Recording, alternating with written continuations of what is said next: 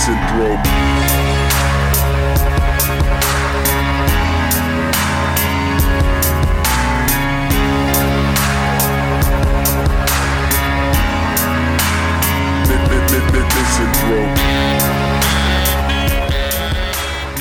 It is a balmy bank holiday Monday here in the city of Limerick, where I'm coming to you from. I'm one of your hosts, Barry Murphy. This is the Chair Shot podcast, back in its its fully featured form. I'm joined, as always, by my ever dependable co-host. First of all, Mr. Paul Griffin. The listeners hear your voice and they think, "Oh, a good one, finally." Hell yeah! Oh no! and then and then they listen to the the rest of it go on, and they go, "Oh, uh, no, wait, a downgrade. Whoops. whoops, I was mistaken." We did a good Uh, one rounding out the trio is Mr. Joe Towner. Good afternoon, Barry. And Paul. How we doing, gents? How's the, the bank holiday weekend been been treating you? Paul, I know you were working. I'm just in from work. About 25 minutes now. Uh, so Um, I'm very tired. I was in at seven this morning. What? Uh, but because I'm just in from work, we're going to have a brand new feature. The first time ever. What's this? Episode 432? Yeah. I, listeners, for your listening pleasure, I'm going to eat a takeaway live on the air. Oh, that's wonderful. Oh, oh, man. sure we can't swap that for more Dwayne Johnson busters. Uh, ooh, well, I actually came up with a quiz. Oh. This, this is for the listeners. We're not going to do it, right? Because it, it was bad. Careful what you wish for, Barry. I came up with a quiz I tested on my brother the other night.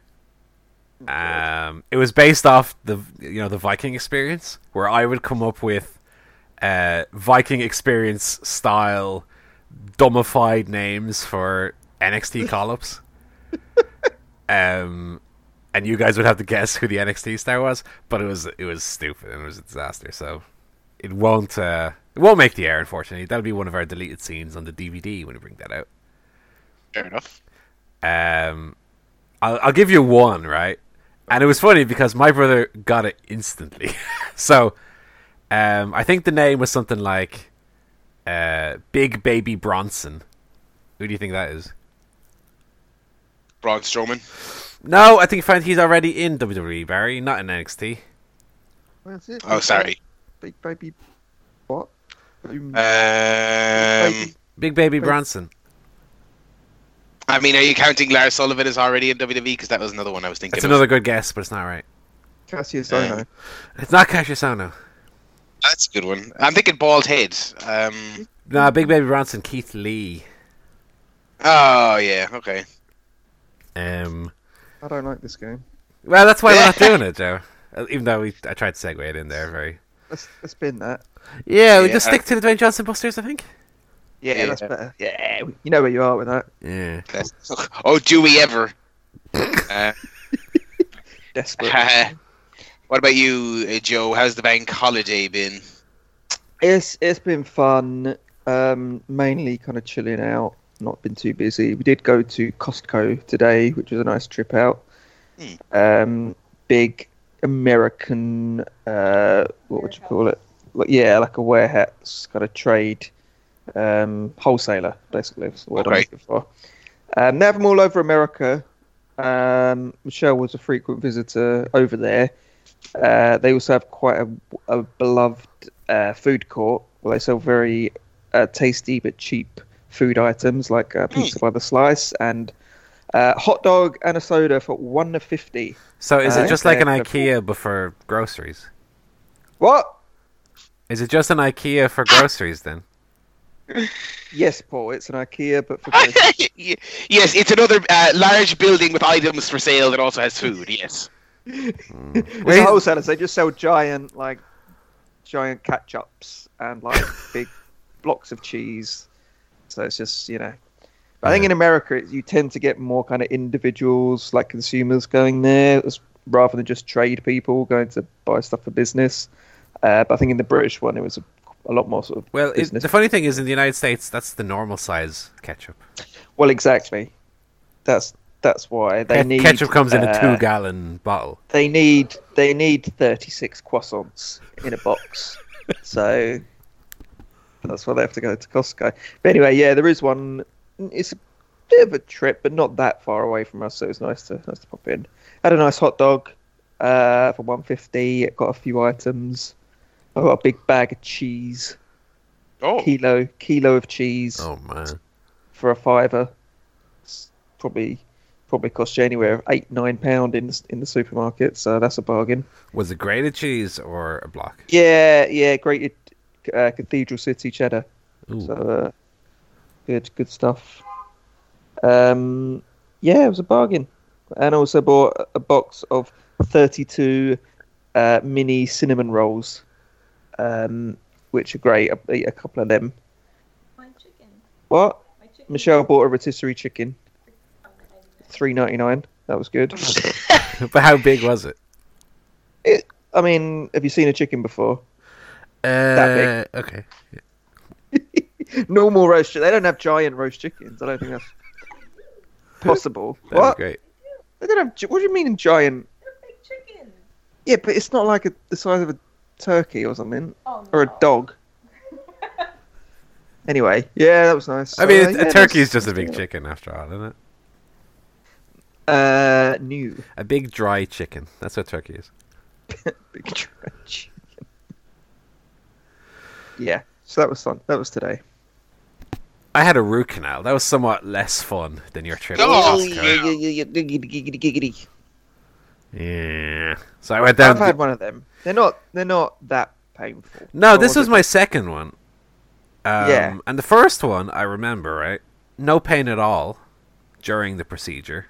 Mm, mm. And uh, I always make the little comical line, Joe and Barry. I go, you know, the only painful part was when I had to take me wallet out and pay for it.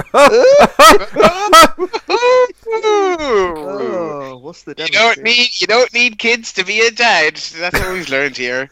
Uh, no, but this time was actually very painful. So uh, brush your teeth, kids, because my previous one was on one of the, not the incisors, but the one just beside the incisors on the outside of the top of my mouth, and that was apparently quite an easy root canal to do.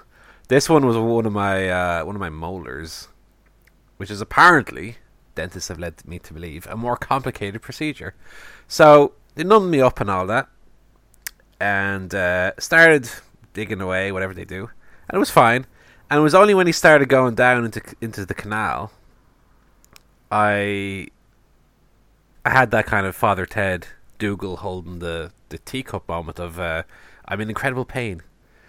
Um, it was very very sore, but I, I and people are saying to me, well, you could have just you know said to the dentist, uh, I'm not I'm not quite numb enough here. I'm feeling this, but to me it was kind of like you know w- when I went up with the expensive tracksuit bottoms, I was like, well, it's too late now. I just have to. this is my life now. Oh, what you you have a mental condition? Why why would you just why would you just say things when you need to say them? What's wrong with you?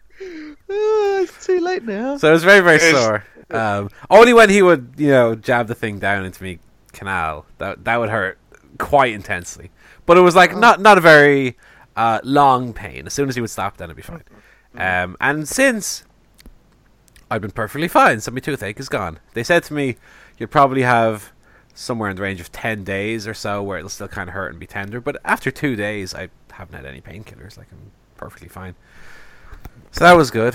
Um, ooh, food's just arrived. Hello.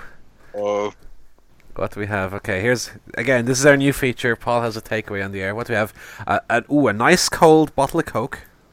Dentist will be happy with that. This one's yours. What do we have? Chips. Is it chips and a burgie? It's.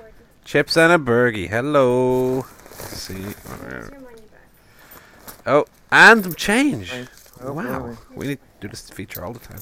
I'm going to try that on the floor. Uh, can you, sorry, can you do me a favor run down and get some ketchup for me?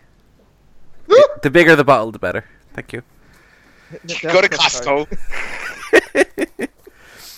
Um, so yeah, it was um, like I was saying the last time was particularly bad, kind of over Easter Sunday. Um, but now it's fixed finally, and it was less expensive than last time too. It was it was only nine hundred twenty-five euro, um, which is ten pairs of tracksuit bombs. So, looking at it that way, it wasn't so bad. Um, and that's kind of really all I got up to. I stayed in Leixlip last night because I was working today, so I wouldn't have to travel from Dublin to Leixlip. And uh, we were playing some Uno. I tell you, I've got really into playing Uno lately. It's almost like an addiction. I love a bit of Uno, so I do. Is it like actual Uno, or are you playing like video game Uno? No, no, actual, actual Uno. Okay. I bought a Uno deck in Eason's for about a tenner, and I've got really into playing it. But that's all. Maybe we should start our own like Twitch stream playing Uno. Yeah. That's not a bad idea, Knock this on the head and do that for two hours a week. dude. let me Make a fortune. let me let me preface that idea with something though. Aw. And we'll all be nude as well. I have never played Uno. Whoa! what? Yeah. Mm. I don't, I don't even know what the rules are to be honest. It's very, very easy. Yeah. But I'm not going to bother explaining to, it to you now. Well, no, yeah, you don't need to explain it to me right now. Don't worry. But uh, yeah, we'll we'll put a pin in that idea for sure. I would say of all the card games, like including poker, bridge, na na na, um, na na na, not being a card game. That's just me saying like etc. Uh, I think Uno is probably one of the easiest to kind of get. Yeah, it's all color coded and kind of. It's color coded, and there aren't like hands and jokers are wild. And the, is it full house better than a four of a kind and a run? And but it's just very very simple. They're like dominoes. a. Yeah. Closer to dominoes, but there is a scoring system to it that influences how you play. Eh, Uno's great. You need to get on that Uno, Barry. Oh. All right, Twitch Uno. That's what we'll do. all right. It's a date. These chips are fucking delicious, by the way. Oh no, Oh, that's good. That's good stuff right there. it is. Uh, it really This is is. the content. This is why we make sure to keep doing this show. What the people want. Um, uh, I had a good bank holiday weekend. There's a there's a whole thing in Limerick around the May bank holiday weekend every year. They do a thing called Riverfest where there's loads of uh, barbecuing on the street and fireworks and street performers and uh, there's like water sports going on. There's like zorbing on, on the on the riverfront. I all sorts of remember. Riverfest. You talked about that last year. Say what? I remember you talking about Riverfest last year. Yeah, and they didn't get in, and much like much like last year, I did not indulge in most of it because it's just uh, um, incredible amounts of crowds. But I did, you know, I went out with my friends. We had a few, few little sneaky pinty pints, one of us, and uh, we did make time to go down and actually see the fireworks, which I have to say were actually quite nice. Um, they did have a good uh, a good display on. So yeah, it was good. Spirits were high during the weekend. That was good, and and uh, you know Monday off as well. Uh, so caught up on the old Game of Thrones, played lots of video games with my weekend, and and uh, did various other things that we'll discuss in our uh, upcoming guffs. Well, speaking Uh, of is- Riverfest, right? Sorry to cut across you. No, I'm done. Yeah, go on. The Lixo Festival will be in June. I'm going to assume Irish Whip Wrestling are going to be in town. Mm. Do we need a report, a live report from the Irish Whip Wrestling this year? No, I think you should try it out. I mean, yeah. um, if you know, if if your If calendar lines up, If it doesn't rain, maybe we could have. I think you should be the commissioner. Commissioner Fulgrim. the bit where they stop wrestling and just take photographs with children, I, I'll try and jump in for an interview. Yeah. yeah. Go away, grappler. Is wrestling fake? Is it a work? thoughts. Thoughts on that whole CM Punk debacle? Yeah, g- g- come on, Mister uh, Mister. G- Can I call you Mister Grappler? Is that okay? Uh, but yeah, so uh, that's that's uh, bank holiday guff, I think, for for all of us. Mm. Uh, any other bits and pieces we want to chat to before we move on to a different kind of guff? No, I don't think so. All righty then. Um, I suppose the thing to, to jump into that would make the most sense is we could probably do a bit of movie guff. Um, uh, and the question I have right away is, whomst among us has seen that new Avengers? Yes. I haven't. You haven't, Joe. Of course not. Okay. Shout. Uh. Joe doesn't really give a shite to see it as well, which is the thing. Well, that's good. It's nice that there- there should still be people like that in the world. You know, um, they're they're they're becoming more and more of a minority, but that's fine. Uh, Joe, if- if- I tell you- what did you make? Wait, of wait, wait, sorry. the- If Avengers doesn't beat Avatar to the all-time box office by the value of one ticket, Joe, I'm going to be very upset at you. If it's down to that, I'll go see it. yeah, That's the only way. Uh, he'll be like, "All right, lads, all right, you twisted my arm." You know. I have to go. Yeah, and I'm sure. I mean, you know, in four weeks, it'll still be on 17 times a day. Oh yeah. uh, in in every screen imaginable. Um, I went to the midnight premiere of that in Limerick. I have just I have never seen so many people in a cinema at one time. uh, I think they were showing it in nearly every screen in the Odeon I was in, and they were all sold out. Um, it was, and I've done the midnight thing before. I did it for Infinity War. Um, I, for some reason, did it for Suicide Squad.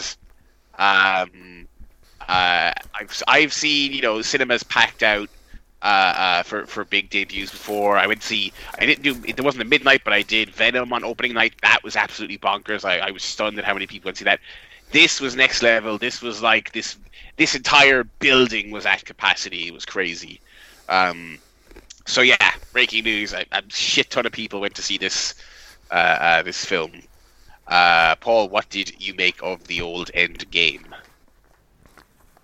Um, well, it's a week now since I discussed it on here, but I mean, I, I really liked it first and foremost. Um, see, I, I, again, I'm I'm kind of wondering. One thing I wondered aloud last week is how much can you discuss without it being a spoiler. Um, Yeah, I thought the first. Excuse me, I'm getting burpy now after drinking that coke down so fast. uh, I thought the first hour was very slow, and I kind of appreciate that they they have to set stuff up, but I, I kind of wish that they would get the ball rolling a little bit more quickly on the whole shebang. Uh, the second hour, I thought wasn't long enough because that's where most of the cool stuff happens, and a lot of that felt kind of rushed to me. And the ending is the ending uh, act is kind of is is for the most part fine. It's a little bit um cliche of those big superhero movies where like this this the stuff that happens in you've seen happen in a lot of other of those kind of films. Um, there's a lot of fan service in it. There's a lot of kind of punch the air moments, and it's quite fun. And uh, without being specific, there was one kind of revelation at the very end that I really, really enjoyed. In fact, it was probably the thing I enjoyed the most about the film overall. Um, a kind of uh, passing of the torch, if you will. Um, and uh, yeah, I enjoyed it. I overall I enjoyed it very much. I thought the pacing was a bit weird. I thought it got a, little bit messy in the middle when it had so much going on. But um, overall, I was quite happy with it. Though I didn't think it was as good as Infinity War. Oh, really? Okay, yeah. I just thought Infinity War was more focused and kind of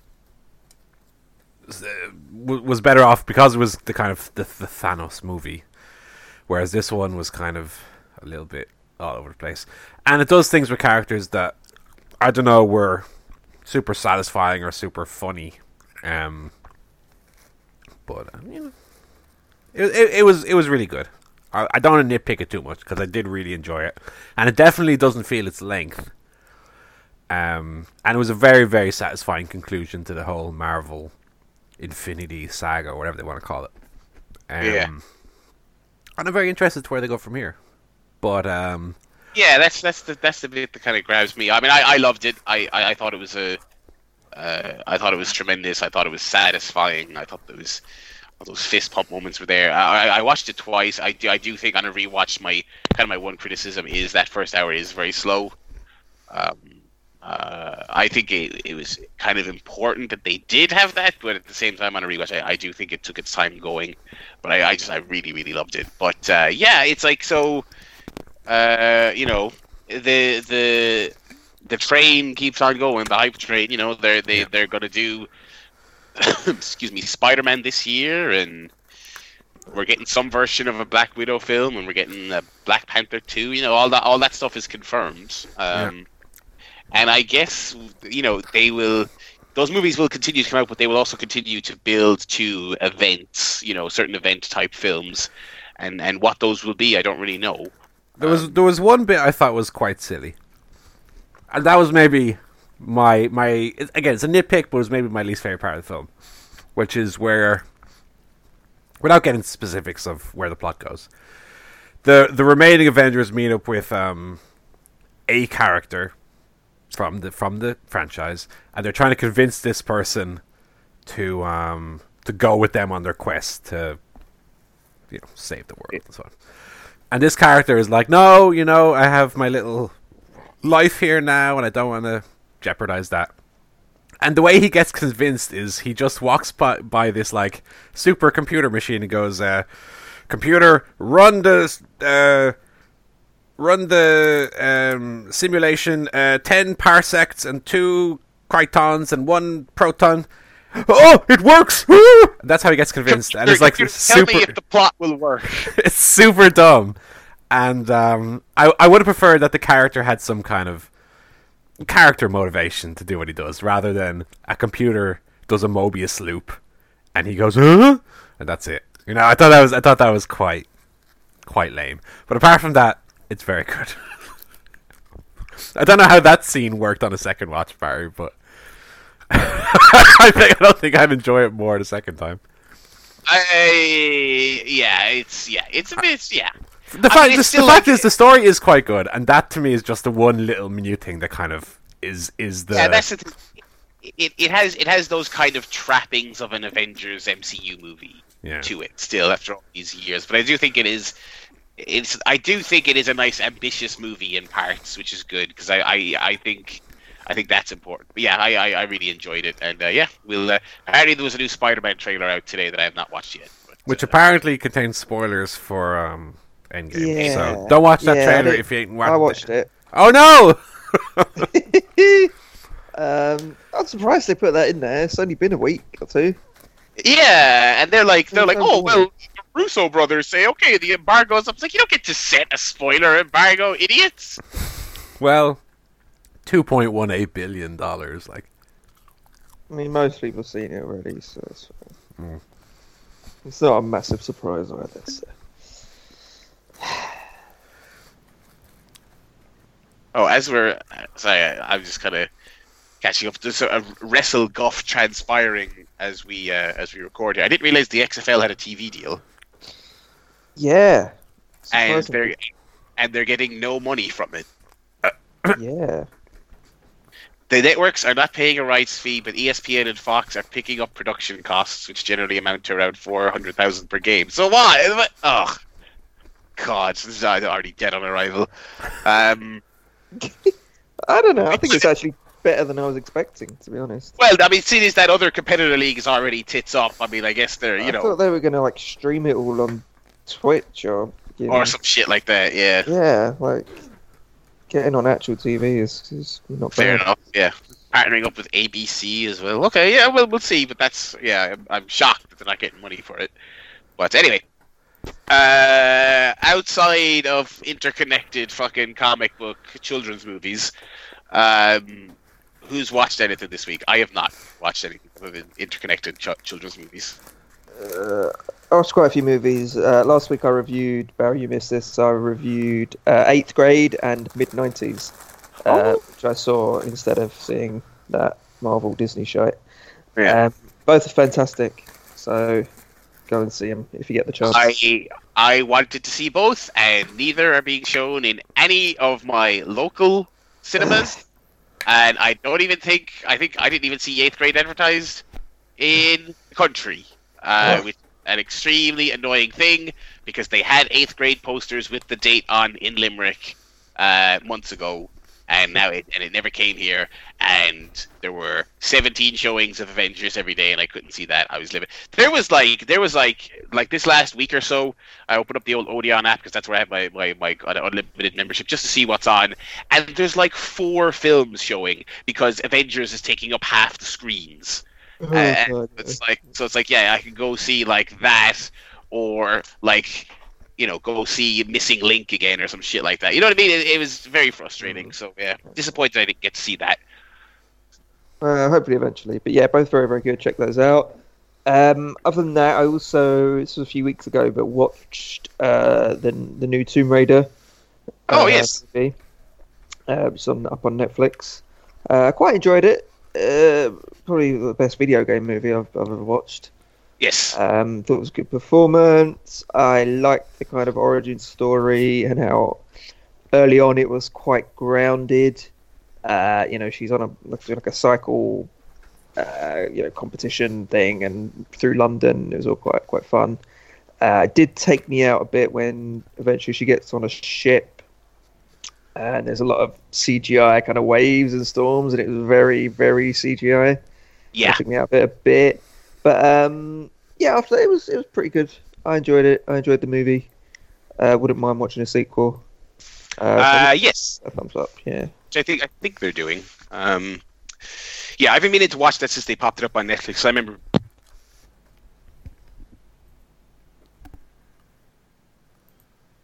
Oh. Uh, next week with the with the Pikachu movie, um, Yeah. which is on our shores very very soon.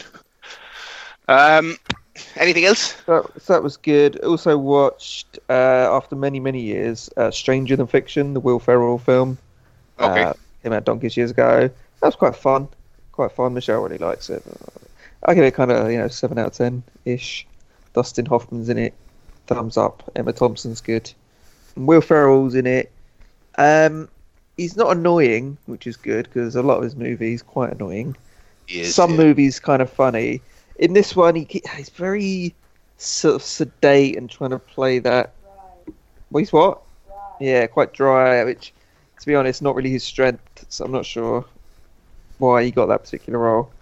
Um, anyway, yeah, that was fine. Uh, watched a movie called Yardie, which was uh, Idris Elba's directorial debut. Uh, Oh, wow. kind of set in set in Jamaica and London in the 80s about uh, kind of Jamaican gangs. Uh, that was pretty good. Not a kind of flawless film, um, but kind of worth a watch if if maybe kind of interested in, in seeing a slightly different kind of culture portrayed uh, in film, and quite a kind of authentic one to the time as well. Um, then also a couple of films that Michelle made me watch. Uh, My Best Friend's Wedding with Oh. Julia Roberts. Um, she, she, I don't know, she tries to break up her friend's wedding or something because she loves him. Shite. Um, and then Something's Got to Give with uh, Jack Nicholson and Diane Keaton, which is very silly but quite enjoyable. And Jack Nicholson gets his ass out at one point. It's quite funny. He does a sort of Ric Flair spot. Uh, he's got like a dressing, a um, hospital gown on, and it's not tied up at the back, and he's just there with his ass out. Oh, It's, uh, classic. Classic, yeah, classic stuff. Um, it, how is he not portrayed Ric Flair? Like that's a perfect casting. that that would be perfect. That would be perfect. Uh, Have you, know, seen after- Jack after Nicholson he's done- recently, by the way? What? Have you seen Jack Nicholson recently? No, what? What's wrong with him? Nothing's wrong with him. He just uh, He's old. he he. I don't know that he'd be good as Ric Flair these days as much as I don't know Bastion Booger or someone. Oh, big is he? Mm. He quite big. Uh, Yeah, he could have one of those transformative. He could have a Christian Bale, Joaquin Phoenix. he looks a bit like what Gary Oldman looks like in that Churchill movie. Oh God, oh no. Well, still, uh, he's he's he's bulking up because they're just wrapping production on the the drill movie. You know. Uh, Yeah, he's. I was drinking coke when you said that. God, what was that? Okay, I'm okay. Jeez, we're all making disgusting noises on this show. I'm all right. Right, edit, edit that out. Oh, Fucking yes. that Whew, anyway, that's ta- yes, my that- that takeaway done. fun. I give my takeaway a good nine out of ten. That was very good. Thank you very much. Fuck them. Um, yeah, so that was it. So that was that was all right. And Diane Keaton goes full frontal as well. So thumbs up, you know. Come on. Right, I watched um, quite a few movies as well. Also, a Will Ferrell movie uh, called Holmes and Watson which just came out last year, to Why did you watch that? uh, just just in the mood for a bad film sometimes. I remember I I for some reason was gonna go see that and my bus was late and I was like on top of it being shite I'm not walking in late and I just saw Mary Poppins instead. Um, yeah, I mean, Holmes and Watson was very negatively received, and uh, it is bad. I don't know it's quite that bad. Um, I think the strength of it is the silliness of Will Ferrell and John C. Reilly's performances because they do way over the top, like English accent, but to the point that it is funny. It, it doesn't come off as like a like w- one of my pet peeves is anytime a comedian mentions the UK, they immediately go into a Dick Van Dyke, Toodle Pip, oh, London,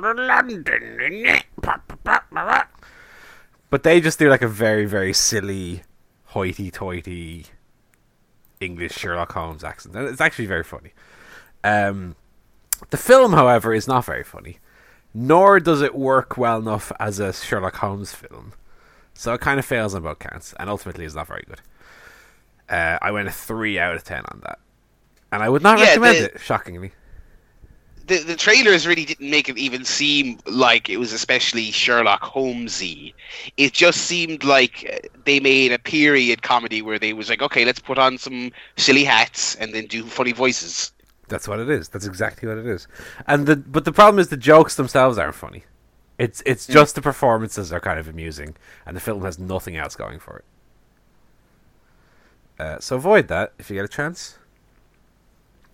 Uh, I then rewatched Pulp Fiction for the first time in about a decade, and uh, it's funny because Pulp Fiction is is um, obviously known for being like nine out of ten people's favorite movie, and it's it's like a bit of a cliche that when when people can't think of a really good movie to use as an example of movies they like, they always oh you know I love uh, you know, Pulp Fiction, blah, blah, blah. um. But watching it again, it's it's really good. It's it's it really is. really good. And I was I was kind of because the last time I watched this was probably in the 2007 2008 range. A lot of it was kind of fresh to me outside of obviously the bits that everybody knows. So I was watching it and I was waiting for the the weaker segments. I kind of had in my head that the Bruce Willis stuff wasn't as good. Um but it is. like it's a very very consistently good film. And um I mean Sam Jackson and and John Travolta are kind of standout. Um very disappointing that like The French girl's annoying. uh, the French girl is annoying, says herself. Um, it's a shame. just- Forrest Gump beat Pulp Fiction to all the awards that year, apart from I think, I think Pulp Fiction only won Best Screenplay in the Oscars. But uh, it's a fantastic movie. It's one of the best I think of all time. Um, some of the scenes are just so so well written and witty in a in a in a quick natural way that a lot of other like witty films just really aren't.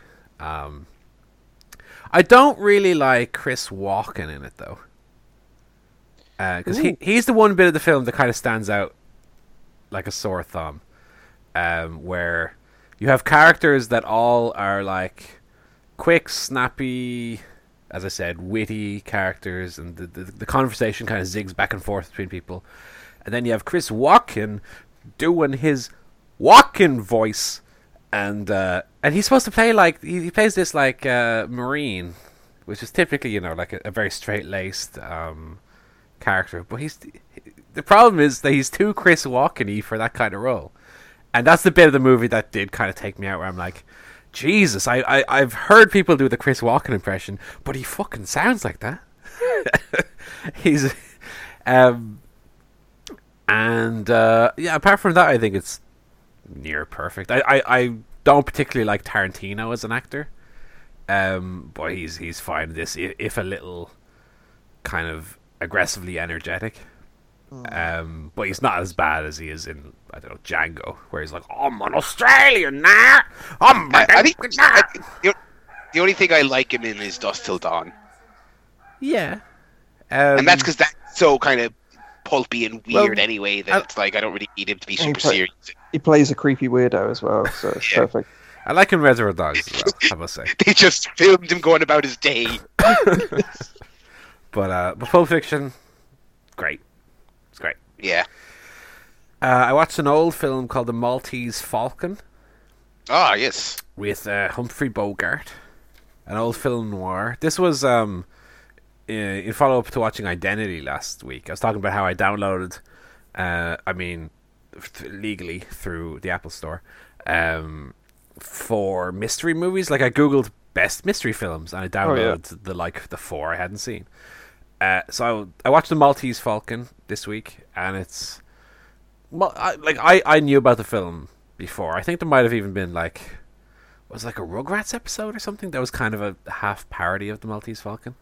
Um, and it's one of those like film noirs to the point that watching it today, it almost comes off kind of like a parody. Like it, it, it starts off with the the dame coming into the detective office with the the name printed on the window. Hey, she walked into my into my detective place. See, and it's uh it's very like that. Humphrey Bogart is very good, and um, he plays the like central detective who's kind of an anti-hero because he, he's he's definitely the hero of the story, but he's also kind of like a Dirty Harry style kind of bad cop.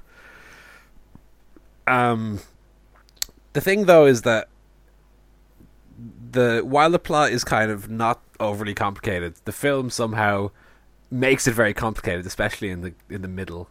Like it has so many threads going on that it does at times become hard to follow. And uh, I don't know that the ending is entirely satisfactory. Um, it's it's it's it's good for what it is. It's got great performances in it. I kind of think I had in my head that it was going to be because it's a well-known noir. It was going to be like kind of Hitchcockian. and going to be kind of up there with the the Vertigos of the world and and films like that. And it just it really isn't that good. Um, like I went to seven out of ten on it, and I thought Bogart was good in it. Peter Lorre is probably the best thing about it. But it just gets very. I hate to use the word messy because I used it so much last week talking about um, the middle of uh, Endgame. But it's a little. It gets a little bit messy, and what I, what I mean by that is like I don't have a problem necessarily with a complicated plot, but just in the middle, there's so much, so much stuff going on that it does kind of lose. It loses you as a viewer, and, and you lose track of kind of what the the core thing you're supposed to be paying attention to is. Um, yeah, it, it was pretty good, mostly for the performances. The story is a little hit and miss, but um, generally good. And then the last film I watched is a film from last year called The Old Man and the Gun with Oh, Ro- yeah. Robert Redford. Um, it's funny because we get a lot of these.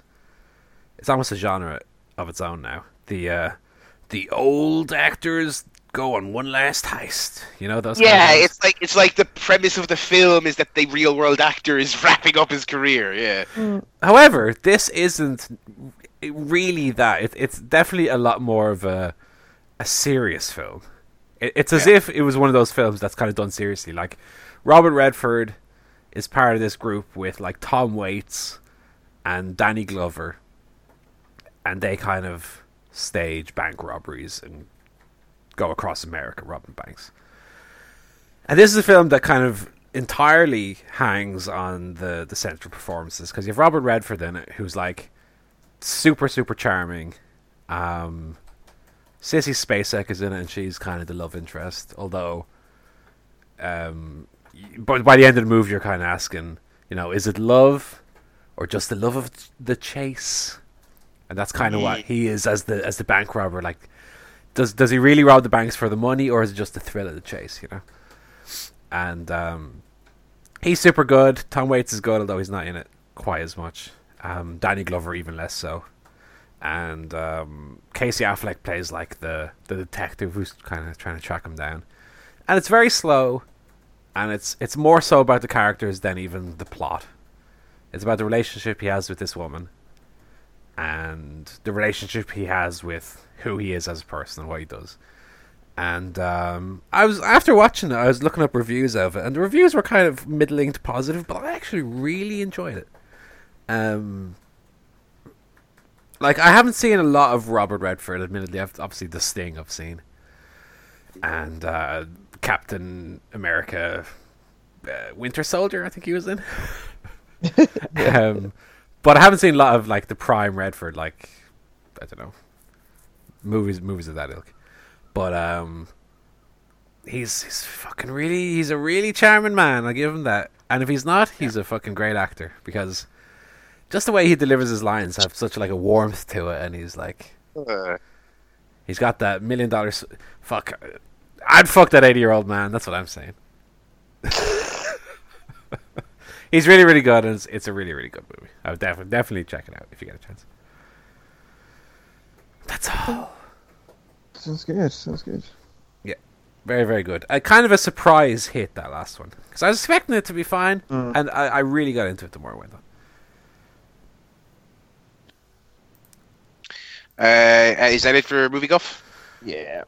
That is it. Uh, Paul, Paul has not seen the new Thrones, so we won't talk about it too much. Was it any good? Uh, uh, I liked it overall, but if you if you found the little kind of logical holes that have developed in the show in the last couple of years to be annoying, I think this this episode might get your goat, and not just because they fucking left a Starbucks cup directly in the middle of a shot in one scene, like legitimately in the middle of a shot, and it's there for about five seconds. Um, uh, but that aside, there was actual uh, uh, uh, writing issues throughout the episode. I, I, I didn't hate it, but it had a lot of problems. So, mate, can we just talk about the, the Battle of Winterfell quickly? We Of course, yeah. had that last week. Um, I kind of enjoyed it. Sort of watching the episode, I was very into it, and I thought a lot of it was was done fairly pretty well. And I didn't really have a big problem with all the kind of tactical flaws because I'm not in the fucking army. I don't know, about that anyway. Who cares? Boring. Um, but yeah, it's one of those where you're enjoying it in the moment. I feel a lot of this. Uh, it's true with a lot of Game of Thrones of the past few seasons, where it's really enjoyable in the moment, but as soon as you stop and reflect on it or give it any kind of scrutiny, it just completely falls apart and is uh, rendered as nonsense. Um, kind of started when they went beyond the wall to capture the, the zombie and has sort of continued now. Uh, you know, we've had 10 years building up the White Walkers and, and this character of the Night King, and then kind of all over in one episode. You know, wh- Yeah. what, what was that it? You know, Bran didn't really do anything. He just kind of sat there as bait, which I guess made sense in terms of the plot, but it's not particularly interesting or satisfying. What what is like is, is Bran because like is he like a plot crit? Is he gonna do something, or is his thing just that he sits around and he knows everything? He's the MacGuffin. Like, uh, but but is he to do what though? I don't know, time travel. Yeah, but that, that's exactly the thing. It's like, oh well, the Night King marked him, so the Night King knows where he is, and the Night King's gonna come get him. But yeah, to what end? To do what with him? Like I and I remember I watched. A, there was a really great. I think I posted it on Twitter. There's a really great primer. Uh, I watched on YouTube. It was an hour long, recapping all the crucial story threads leading up to it. And as they were recapping the Bran stuff, I was like, but what? Like, what is the point of this? Like, so he had a vision, so he decided to go to the tree. But it's like, to, to, to, do what? Is he is he gonna stop the long winter? Is he gonna like like I don't understand what his what his thing is. You know what I mean? It's just I, I don't get his his his his gimmick at all. Well, maybe that's still to be revealed to play devil's advocate. Had four hours of television to do it. Well, this is this uh. this is the thing. Like, I think people need to, and fair enough. Game of Thrones is, is quite a tight show in this regard, but I think people need to not get hung up on every single thing being explained. Like with Lost, for example, back in the day. What about in season two when they said this? It, it- you know, there's only fucking two hours left. We're not, they're not going to get to everything. Um, then why do they why have it?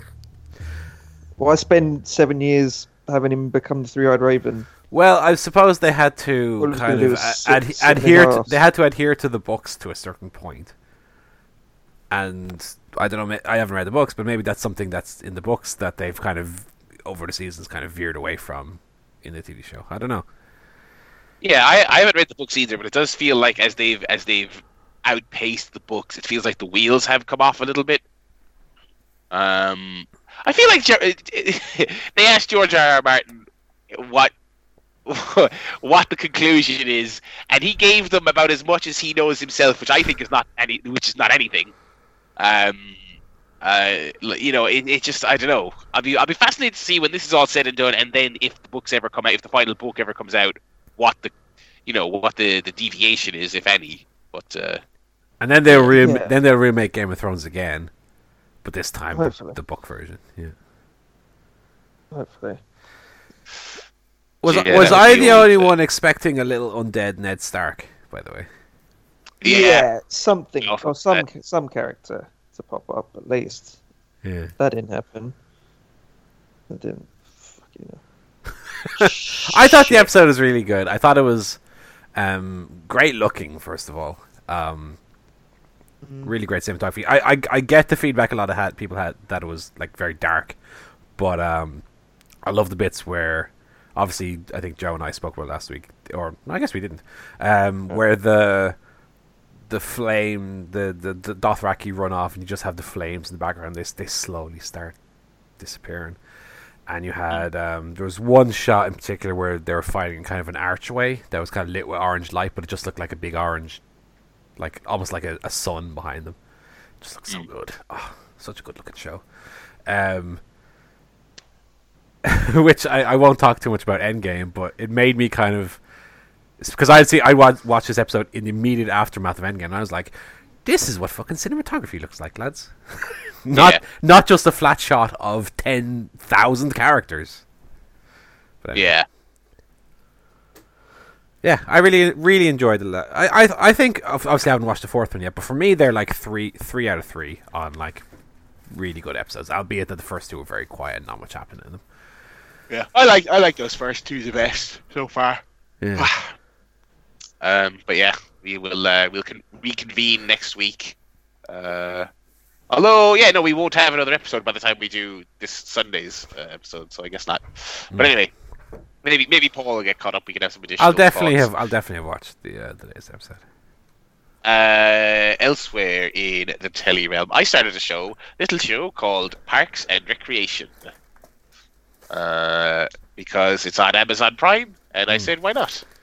Uh, and it's very good. I, I'm enjoying it quite a lot. I actually get a, a very uh, original Office vibe off that first season.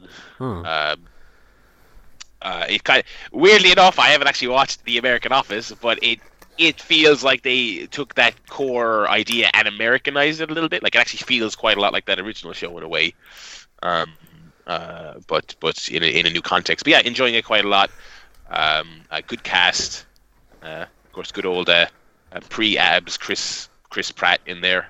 Chris Fat. Um, He's funny. He's good. He's good.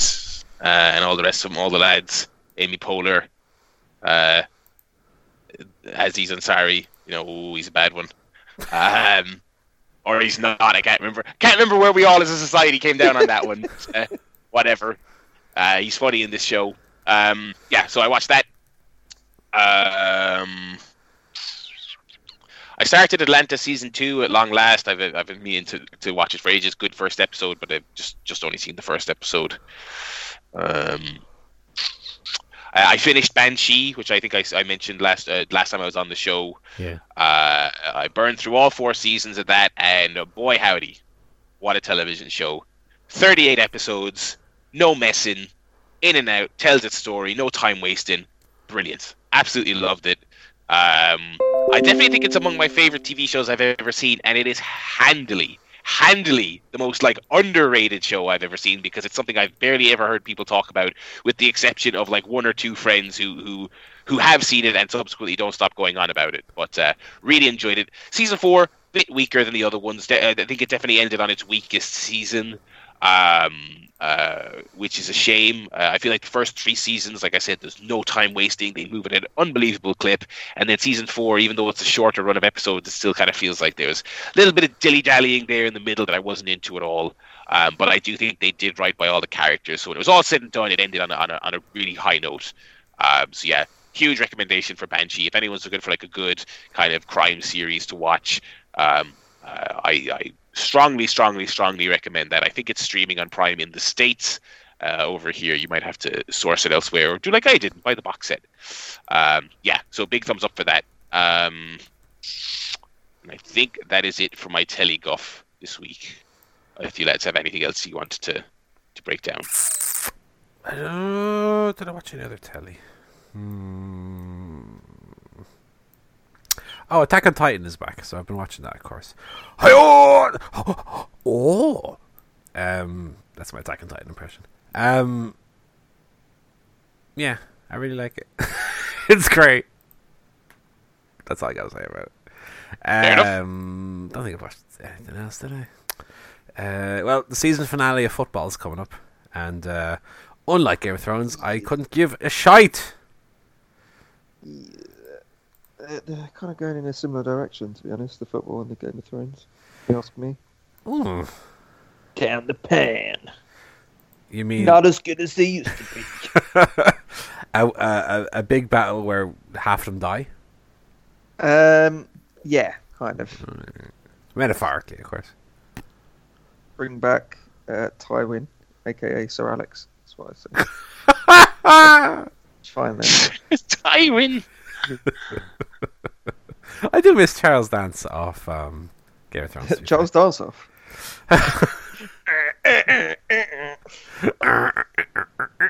That's a good, uh, good reality TV show. Oh man. Anyway, what other features you have, Barry? What video games have you been playing? Uh, Uh, well, I was going to say if we don't have any other telly to talk about, we could talk about Sonic the Hedgehog for a while. Oh, Why? I don't know. Seems like the thing to do, doesn't it? That movie's gonna be such a fucking bomb. I don't care how good he ends up Irony looking. ticket price to be through the roof, to be honest. No, that movie is gonna make no money whatsoever. Um, since they're they're going back and redesigning the character now, like six months before it comes out. It looks like- is famously uh, how good films are made. Um, yeah, yeah. Uh, to do that, to be fair, it looked like shit. so it did. It did look like. I mean, that is that is like an all-time horrible character design. It looks like garbage. I mean, it just looks terrible. And I think if you fix that character design, I think the trailer still looks horrendous. Um, uh, like oh god, like it, I'm all up for some classic Carrey. All right, and it looks like we're getting some classic Carrey here. He's fucking, he's going crazy. He's pulling silly faces. He's speaking 100 miles an hour. Whatever. I was like, okay, this movie's gonna be shit, but maybe we'll at least have an amusing Jim Carrey thing. And then, like, and then, like, his little sidekick goes, "The doctor thinks you're basic." I was like, oh god, God. what is this? It's like, it's like, it honestly feels like this was not made for Sonic fans, if there even are Sonic fans anymore. This feels like it was made for people who kind of make a, a weird piss-taking meme out, out of how shite Sonic is, with all the, the, the with the awful character design and the and, and the the ya basic and the the the gangster's paradise. Like it all feels like it's sort of steeped in self-aware piss-taking, although not quite self-aware enough. I don't know. I that, that was it, was an emotional day when that trailer came out because it was there was so much to digest in it. it's funny as well because it's coming out at the same time as uh, Detect. Well, not coming out at the same time, but like Detective Pikachu is in kind of the ether at the moment as well. Now that's a film that I saw uh, the trailer for and thought that looks shite, but I tell you what, they fucking marketed it properly, and that Yeah. that movie's going to make a shit ton of money. Uh, Sonic, no. and they did they did the important legwork by making the characters look nice and interesting and intriguing. Even though some of them are kind of weird and unsettling, they at least they have a, a, a cool aesthetic to them that people are talking about in a positive way. Yeah. Um, I think they've done a good job of, you know, playing to people our age who grew up with Pokemon and showing them here they are interacting in live live action environments and it doesn't look terrible. I think that's half the battle for a movie like that. Um, I'm just looking at pictures of this Sonic now. Oh, yeah, it's so bad. And there, God. there were people, there were fans doing like, uh, you know, edits of the character, and they all looked so much better. And like, oh, here he is with like proportions that he has in the game, but with the same hair texture, and it looked so much better. It's just like, it, he's a weird little humanoid fucking monkey thing. Like he's ridiculous Hedgehog. look, It's a hedgehog Barry. but he's not. Is, that is not a hedgehog. Well, the problem Yeah, is is that it's they, got they there was no, really- the, the one they had had really like long limbs, but not in a cartoonish way. Yeah. just kind of in a freaky way. it had no style to it. It was it was like it was like they they de-stylized it. you know, it's just he's kind of a lumpy. He looks like a child in a Halloween yeah. costume. It's like you see one of those things where they're like, "Oh, Homer Simpson if he was a real human," Yeah, and it's just yeah. grotesque. Um, shit. Yeah, and, and and it's like it's like that's the epitome of like of this modern obsession with the with the CGI realism of the fantasy characters. Oh, but Um, oh, and the little teeth as well. Oh my god, what is this fucking thing? Oh, whoever rubber stamped that is fired. It's so fucking Yeah. bad. Oh, anyway, we've already Anyway. given it more than it's. We've essentially done uh, a YouTube reacts video there. Yeah. What's next? Bird Box Hey, challenge. guys, smash that subscribe button? We're watching a little trailer here today from the folks over at Paramount. Now, there's a lot of talk about this. I'm gonna just go with Rocky and see what it is. and then no reaction for the entire video. And go, well, there's my reaction video. Subscribe. Hey, everybody, life's pretty dire around here. I don't know what to make of that movie. I kind of want to die, but I hope you enjoyed it. Um, that's gonna be my voice when we do our Twitch Uno stream all day. Um, but yes, anyway, segueing from video game movies to, to video games. I tell you what, I, I a game I, I you know briefly played when it came out. I dived back into this week, this long weekend specifically.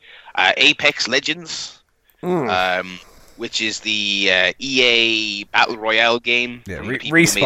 Titanfall. Respawn, that's right. Um, so they made that's their foray into the Battle Royale thing. And I like Battle Royale games. I like Respawn games. For whatever reason, that, that game didn't grab me when it first came out. But it's it's properly got its hooks into me now. I've put a lot of hours into it. I got my first, second, and third victories in the Ooh. game. Very proud of myself. Um, I don't think I've ever won a battle royale game prior to this one, which I think is probably spurring me to keep playing it because now I've I've tasted victory. Um, it's great. It's really great. The little improvements they've made to the genre are, are great. Uh, R1 being your little designated ping button, so you can point stuff out to your teammates, like, "Hey, here's some resources you need," or "Hey, here's an enemy," or "Hey, here's the direction we should go."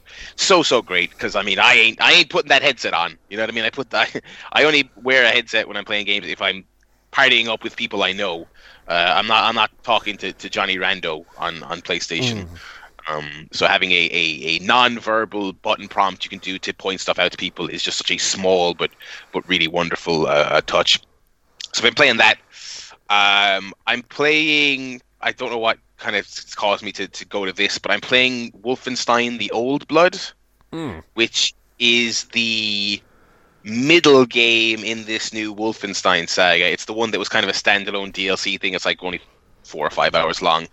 Um, yeah, I played the other two kind of big games, uh, Wolfenstein One and Two. This one kind of this is a prequel, and it's the only one of the of the new crop of games I haven't played. So I'm playing that. It's good. It's more Wolfenstein, more more fun. Nazi shooting. You're running around dual wielding shotguns like a maniac. It's it's good. Um, uh, and it's got that same kind of gruff kind of tone to it, uh, kind of kind of B movie tone. Uh, so I'm enjoying that. Um, yeah, and that's it. I'm I'm awaiting a delivery of Mortal Kombat 11, which I have not had yet. Um, I'm looking forward to that quite a lot. But uh, yeah, what about you? Any any any video games? I was playing. I was playing a bit more Yoshi's Crafted World. And, Oh uh, yes, Fuck! What a what a hard, easy game that is. It's like it's for all intents and purposes very easy. You almost never take any damage. Um, it's a simple get, go from left to right to the end of the level. But these fucking collectibles, I swear to God, I've done this one level like three or four times, and there there are twenty red coins to collect, and I'm almost playing it like um like Astrobot, where I'm like fucking meticulously checking every little section before I move on. And I'm still only getting like 16 coins. I'm like, where are the other coins? They must not exist. Um, so I'm definitely getting a lot more juice out of it just being so meticulous. Um, but it's funny because I'm kind of more playing it like like a collectathon like that, even more so than it being like a platformer with like challenging like a Rayman game. And I'm definitely enjoying it. Like I, I'm loving it. But it's it's funny because it's it's so easy it being like really a kids game but just the challenge of being like the little hidden parts and trying to like shoot eggs at because with with it's it's ostensibly a 3D game in that you're you're you're it's a left to right platformer, but there's like a foreground and there's a background as well. So you have to shoot your eggs at like little things in the foreground, and that'll knock away. I don't know the branch of a tree, and there's a little hidden thing there, and you really have to kind of think like, where can where can this stuff be? And oh my god, I just can't find these coins. I don't know where they are. I just kind of keep playing until I find them, and then move to the next level. And um, it's great. It's really really great. That's it. My PlayStation continues to go untouched as it has for the last couple of months. I'm just playing Switch games at the moment. Uh, although there's a few PlayStation games on the horizon that I'm interested to play. So when they come out, I dare say I'll dust it off. Uh, Stanley Parable is first and foremost on that list. Can't wait to play that again. Plus, it has extra content. So I don't know. Oh, that's coming to PlayStation. That's coming to PlayStation this year. Yeah. That game is great. If you played it on PC, it's really great. But that's all. That's all uh, I've been playing. Uh, I forgot to say I, I played some Days Gone. Ooh, there's a game I have no interest in ever playing. I don't think you'd enjoy it. Um, no, I, I, I from, from the first reveal of it, I was like, "That's not a game for me." and it's it's honestly it's it's it's exactly what you think it is. It's, Sons it's, it's of Anarchy meets The. Walking Dead. No thanks. Yeah, it's it's it's an open world game checklist, open world checklist game. Running around, oh, collect this many of this. Oh, take down this base camp. Uh, uh, uh, oh, uh, you can stealth for a while, but if you get caught, eh, it doesn't really matter. You can just have a big shootout. That's fine. Um, uh, gruff, very sour-faced uh, characters who take everything uh, very seriously, um, and a story that's sort of not well written enough to to to, to pull that off.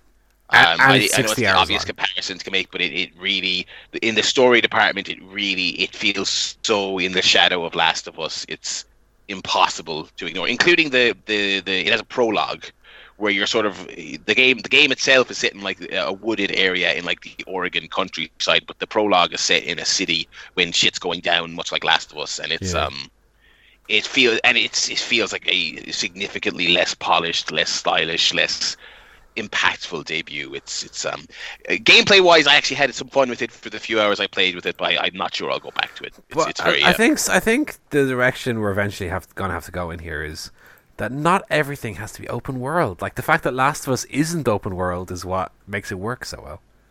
That Yeah. it is a more linear experience, and games don't have to fucking be open world. It doesn't need to be a sixty-hour open world game. Yeah, I agree. Yeah, uh, and, and I think you look at the games that are, are uh, uh, typically getting knocked for, for being rote or or, or uh, over reliant on certain tropes or, or, or feeling overdone. I mean, it's all the open world stuff. I mean, it's it's it's games that are over reliant on, on, on checklists and, and, and things like that.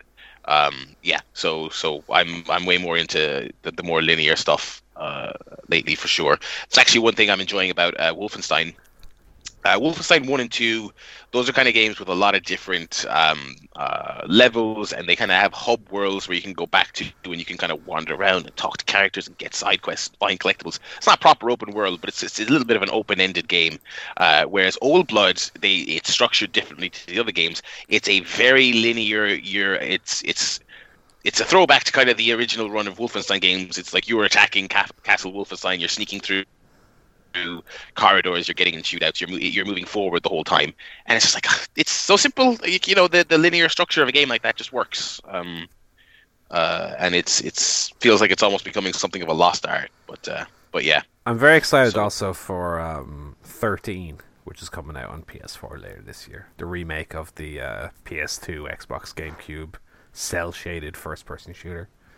Yeah, I I really I really liked that original game. I was very surprised when they announced that. What a what a bizarre What a weird remake, but yeah, a weird thing to do. And uh, yeah, I guess it's a full on like it's a remake. They're they're making the game again, which is um I really enjoyed that game. weird. Um, yeah, I, I'm, I'm I'm super intrigued to see where it goes, especially because I think that first game ends on a cliffhanger. It does. Um, So don't imagine they will. I don't imagine they'll do a completely different ending. But may, I wonder if there'll be any um, like if this is a hit, will they do like DLC or will they they you know kind of they will they spin it off into something else? I don't know, but um, yeah. yeah, Well, it's funny because that game was, in my mind, a little bit ahead of its time, where it had a lot of like stealth and kind of you know grabbing people and use them using them as cover as a kind of like not a human shield, but you know enemies won't shoot you when you have someone like that. This game came out in 2003. Came out 16 years ago. And I reckon it's a game that'll hold up quite well. 'cause, you know, cell shaded graphics typically hold up quite well, especially if it's been like redone high definition. It's gonna be so good. I'm very excited. Hopefully, that's not one that like the remake is a dud, because that w- I'd be very upset if that was the case. So yeah. Yeah, that's November. Um, yeah. Um, any other games before we move on? No. That's all. Uh, what we jump into next? Well, I have an email. If you want me to read it out. Go on. I have an email. The email comes from Michelle Escobar. No Mhm. relation to Michelle Obama. Well, I wouldn't assume so, but no. Because, you know, first names don't indicate. Yeah, uh, yeah. Uh, so she says, "Hi Paul, I tweeted this link to you a few weeks ago. Uh, it's the uh, Pitchfork.com article about Zack Sabre Jr.'s insanely good music taste."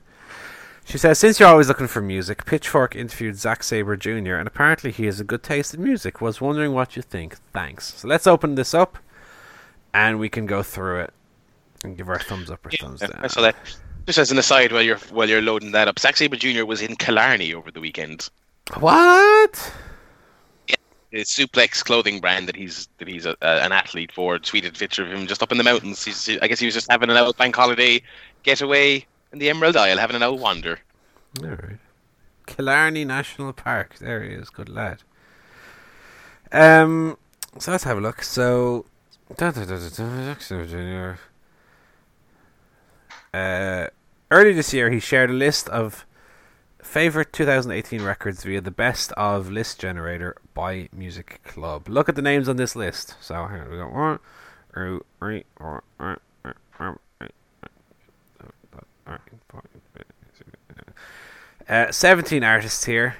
Do you want to guess how many of them I've heard of? That's correct. None. uh, well, I assume he's uh, idols on there. Uh, you have DJ Koze, Octavian. Yeah, yeah She was in um, Shape of Water. Uh, Mike, in all caps. I think he wrestles for New Japan. Um, Yeah. JPEG Mafia. That's a dread. That's not real. Why JPEG Mafia? You've not heard of JPEG Mafia? Oh, That's oh, a that's an OTT tag team if ever I've ever heard of one. He's, he's only one of the hottest uh, rappers, I want to say, probably out there. You have Jon Hopkins, not the medical school, I assume. Uh, yeah, Dr. John Hopkins. Yeah, go on. Earl Sweatshirt. I've heard of Earl Sweatshirt. Yeah, I have heard of Earl Uh, Sweatshirt. I think he was selling them with Ice Screwed Bret on it at those TNA house shows that one time. Oh, oh, that's terrible. That is that. God. That's a fucking Dwayne Johnson busters almost. Um, Snail Mail, Gas, all caps again. Uh, Beach House. Jeff Rosenstock, doesn't he do the um, WWE pre-show panels? Yeah. Uh, Ski Mask, Ski spelled S K E E. Fuck off with that. Um, Nice. Grouper, Fucked Up. That's probably a punk band, isn't it? Uh, Low, No Age, Deaf Haven, Playboi Carti, and more. Um, I I've not heard of any of these. no, and then it has some. It has a list here with um, with the the actual uh, Bandcamp links embedded. So you have cr- uh, the first song is Cremation Lily as a sea creature might watch from an aquarium. Again, I've never heard of it. Uh, you then have Barker. Look how hard I've tried. Mumdance. Take time, featuring novelist. Okay, I, I I suppose what we'll have to do is we'll have to give these three songs a listen, and maybe we can talk about them next week. All right. Yeah. Okay. That that sounds all right. It's only three songs, so it won't take too long. Maybe one of them will be good. I don't know. Uh, the hey, thing, hey, maybe they'll all be good. You don't know. the thing, Michelle, is that um, I don't know why you sent this to me because I have uh, quite well known an extremely bad taste in music. So, yeah, Uh, you know. But unlike unlike Barry and myself, you do actually talk about music. Well, let me just check here again. Does, did he mention Shat anywhere? No, he didn't. What about um, Hacksaw Fuckface? Is that on there? No, not. I dare say Zack Sabre Jr. probably has a better taste in music than I do. Oh yeah. Probably. Although, he a little skinny geek boy, and I'd probably beat him up if I got the chance. So, Uh, I don't know about Yeah. that. swings around the roundabouts, isn't it? Well, have you seen him? He look, he got the he, he has the same physique as that fucking Sonic model. Oh, that is rid- that's outrageous. That- Wow. he, Wow. he'd still, he'd still, I, he'd still tie you in knots, mate. Zack Sonic Like it, Jr. would be like it would be like Rhino versus Spider Man. You charge at him with all your momentum. Um, I wouldn't be doing a lot of charging, to be honest. well, okay, I'm using momentum loosely there. You charge him with your, uh, you know, uh, glacial pace. Oh, God. My Kevin Nash speed. oh, you Kevin Nash sauntered towards him, doing the hair flip. Uh, Hand in pocket. anyway, anyway, I'm sure. Uh, I'm sure these songs are actually good, but we we'll, we'll listen to them and we'll come back and discuss it. Later. thank you, Michelle, for the for the email. Thank you, Michelle. Also, Zack Sabre Jr. had a really good match with uh, Travis Banks that one time. That was great. Thoroughly enjoyed that. Yes, And and match. he and he had a title match with uh, Jordan Devlin that I have no memory of. So that Uh, hasn't. yeah, yeah, that, that was that was not a that was not a super memorable match. It was good, but it was the Travis Banks match was was better. Funnily enough. It was. Right, that's my email. Thanks very much, Michelle. Thanks, Michelle. Uh, do we have anything else we want to do before we do wrestling guff? No, I think so. I think that's it. Uh, okay, God, what has gone on? Uh, Before we uh, get on to news, uh, we've got the return of my ongoing feature, uh, WCW Classic Reviews. oh, So last week we, uh, of course, talked about Halloween Havoc 1991, uh, which was a bad show, but did feature the birth of the Dangerous Alliance. ah, um, yes. So to follow up on that, I watched Clash of the Champions uh, 17, um, which was much more enjoyable because it was only two hours instead of three hours, so a lot better. Um, I'll just quickly run through the cards. It started with a lumberjack match between Tommy Rich and Big Josh, which was uh, completely fine, and I've completely forgotten anything about it. Uh, we then got Bobby Eaton versus Firebreaker Chip, which was uh, short and a bit crap. Um, it's been 30 years, and I still don't really know what a firebreaker is. Is that just a fireman? Hmm. Is it a specific type of fire? I don't know. If anyone knows, please uh, send us a fax or a, get on the phone. Ring I've. I've looked it up here. A fire break is a gap in vegetation or other combustible material that acts as a barrier to slow or stop the progress of a bushfire or a wildfire. You didn't know? No, I didn't know. We don't have many bushfires here. You do actually. Oh, what? Do I? Ireland actively Uh, says- Enough. Go on. um, I'm being made a fool out of here. we uh, we have a segment where so they've been doing this gimmick where someone has been sending Sting kind of gift boxes over the, the previous few weeks on TV. Um, so we get the latest of these gift boxes. So what happens is these kind of big, oily, like muscle men come out in their pants. They sort of look like I don't know, like Roman slaves or something. It's a bit weird, and they're carrying. Uh, I don't know what they're called, but you know those boxes that rich people used to travel around in, like in Game of Thrones, where they're Yeah. like Right, carrying yeah. the box and that. So that, yeah. So the, the oily muscle men come out in their pants carrying one of them. Um. So anyway, Medusa, aka Alundra Blaze, is in is in the box, gets out, and then does a little uh, kind of sexy, seductive dance with Sting, who's who's there for the, waiting for the gift. Uh, Marley's distracted. Lex Luger comes up from behind and attacks him. Uh, and this this all actually happened, by the way. I'm not not making this sort of bizarre dream I had. Um, yeah, and the faces come out to make the save. So a bit of a bit of a weird one, but it will be an important angle for the rest of the show. Um, what I particularly loved about this presentation was uh, the interstitial graphics that they have when they go to a break. Have the kind of Saved by the Bell, uh, fluorescent, wiggly kind of lines on them. It was very very early '90s, so I loved that. Uh, Sting gets taken to the emergency room uh, while a Diamond Stud Tom Zenk match is going on. Diamond Stud wins with the Diamond Death Drop, which was the original name for the Razor's Edge. Um, we then get PN News versus Stunning Steve Austin. Uh, so PN News, if you don't remember, is a big fat bloke with an 80s rap gimmick. Um, and I feel like he would be, if someone was on the Indies today doing this gimmick, they would be the most popular person uh, on the entire scene and probably go to NXT within about six months. It's just, it's just perfect combination of big fat bloke and throwback gimmick. It would be it would be awesome. Um, anyway, so Austin wins, which was kind of short match, but notable that Austin does a, a plancha at one point, uh, which might be the only time I've ever seen Steve Austin do a dive Oh outside my of the god, I'm looking I'm looking at pictures of this PN news. Yeah, news. Why hasn't he had a PCO style comeback already? Oh well, you know, every year there's another chance. Tweet tweet at Joey Janela that we want this boy.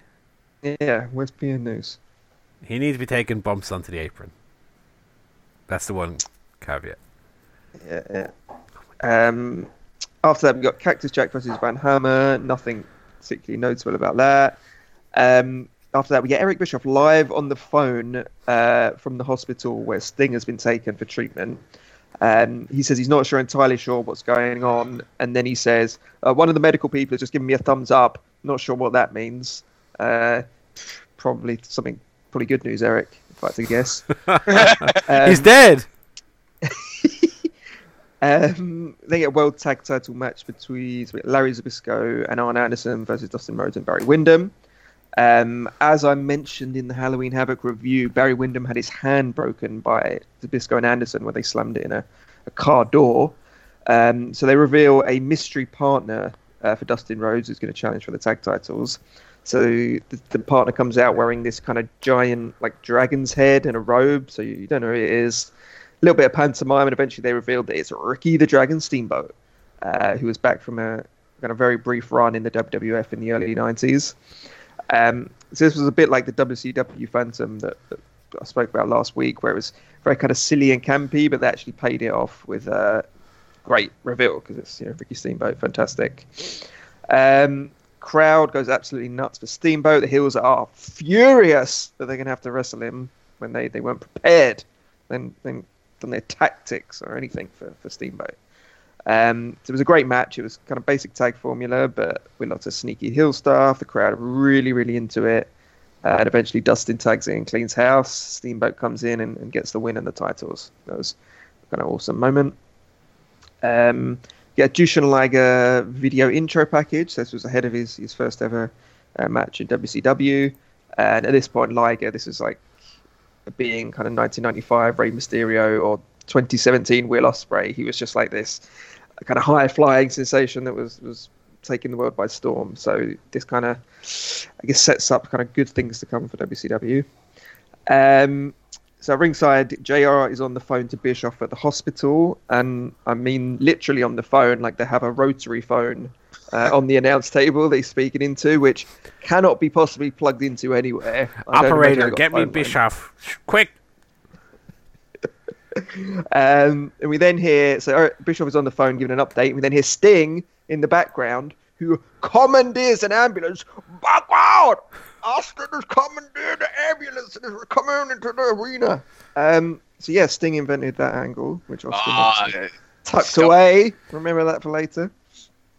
Um, uh, Brian Pillman trying to be bad match for the, the light heavyweight title, which was fine. Um, we then get Heyman and, and Rick Rude in the ring for the the scheduled Rude versus Sting US title match. Uh, and while they're in the ring, kind of waiting, we get Sting driving the ambulance, the, arriving at the arena. Uh, he limps into the arena. Rude and uh, Heyman insist the match starts. Um, they it does. They begin a ten count. Sting's like limping, trying to struggle to get to the ring in time before he gets counted out. He makes it to the ring. Uh, Rude Pearl Harbor's in, attacks him, uh, takes him down. Then Sting kind of rallies, press slams him on the ramp, which was mental. Um, they they brawl into the ring, have a bit of back and forth, works over the knee. Paulie hits Sting with his massive uh, 90s mobile phone, uh, which leads to a two count. Um, Sting is distracted. Rude rolls him up with a big handful of tights and wins the US title. Um, so this was really really cool. So having obviously, you know, it's the ambulance. Commandeering an ambulance is always awesome.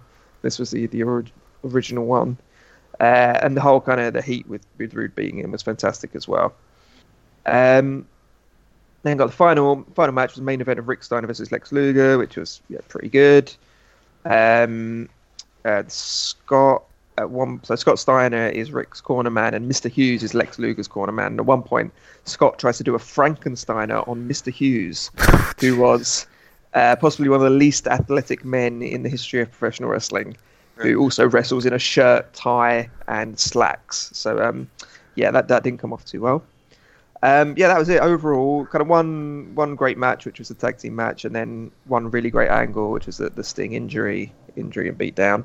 Um, but this was by far the best show I've watched from early '90s WCW so far, and also kind of sowed the seeds for a lot of the good stuff that was to come with. Uh, you know, Cactus Jack getting a big win, Stunning Steve getting a win, uh, Ricky Steamboat returning, the Dangerous Alliance kind of starting to take over things, uh, and the the foreshadowing of Jushin Liger arriving and kickstarting the light heavyweight division.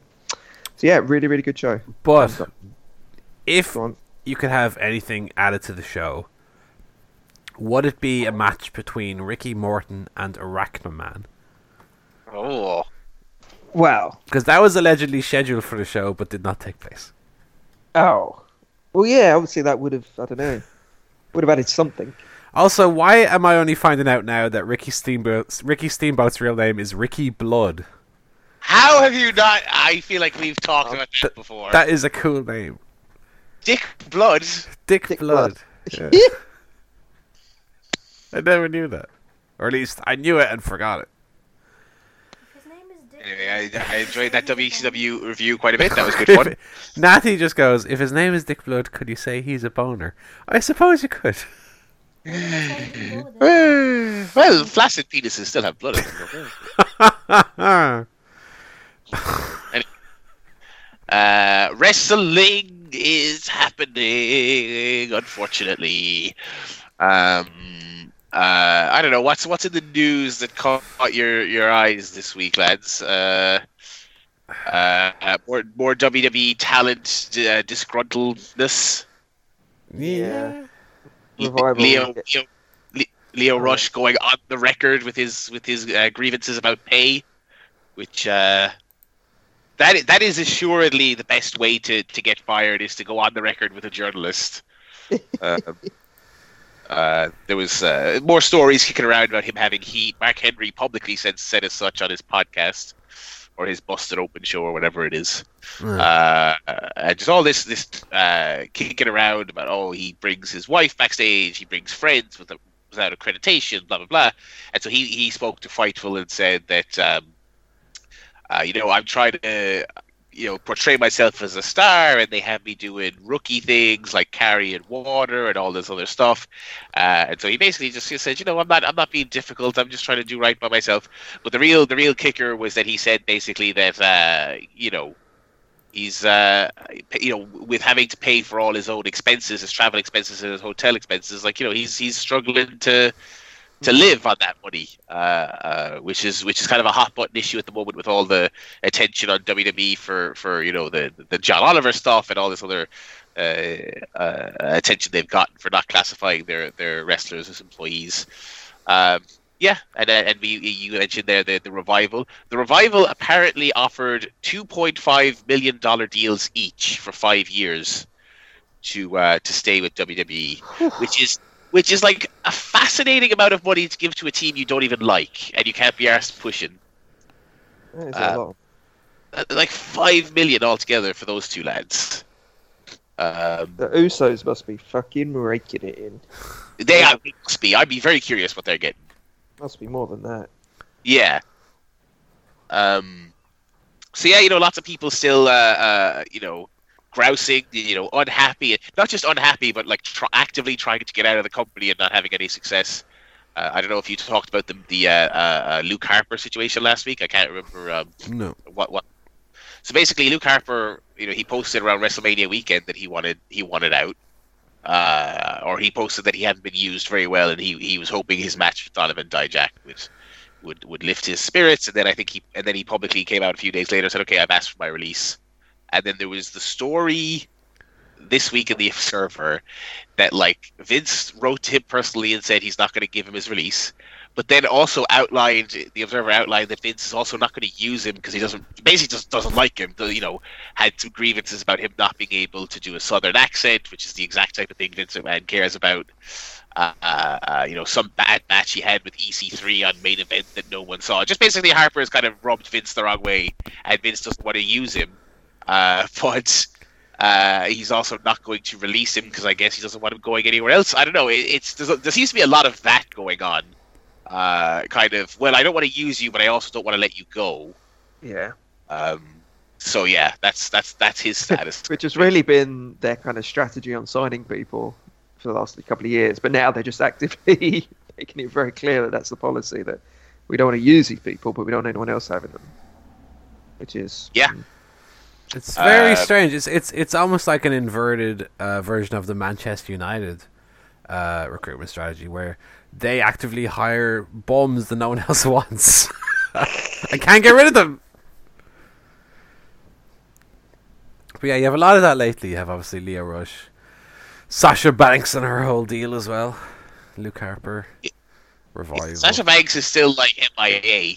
She's not on television lately. You know, there's reports that, that, that she's trying to get out.